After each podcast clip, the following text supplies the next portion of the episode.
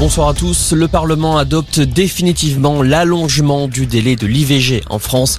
L'interruption volontaire de grossesse pourra être réalisée jusqu'à 14 semaines de grossesse contre 12 actuellement.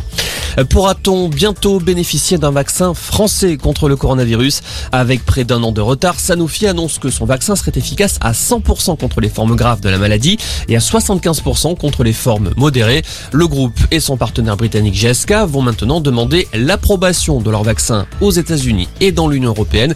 Mais arrive-t-il trop tard? Pas nécessairement, selon Frédéric Bizarre, le président de l'Institut de santé. Tous les retards qui ont été accumulés par Sanofi ont fait perdre la bataille euh, du vaccin Sanofi arrive bien trop tardivement pour euh, être une des entreprises, euh, je dirais, phares dans la lutte anti-Covid. Maintenant, ça ne veut pas dire que l'arrivée d'un nouveau vaccin aujourd'hui contre le Covid est dénuée de tout intérêt parce que il y a encore beaucoup d'incertitudes sur le devenir de cette épidémie hein, qui, d'après beaucoup de spécialistes, deviendrait endémique, un petit peu comme la grippe, et donc ferait une apparition tous les ans sous forme de vague, ce qui nécessiterait une vaccination dans tous les pays chaque année.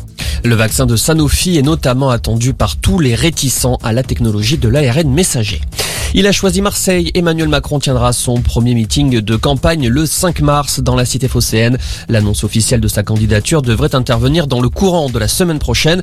Le choix de Marseille pour ce premier rendez-vous de campagne n'est pas un hasard. Emmanuel Macron a plusieurs fois fait état de son attachement à la ville. Une campagne présidentielle à laquelle plusieurs candidats majeurs ne peuvent pas encore participer, faute de parrainage suffisant. Dans ce contexte, trois associations d'élus locaux refusent l'invitation de Jean Castex. Le Premier ministre souhaitait les recevoir demain euh, pour évoquer la question des parrainages.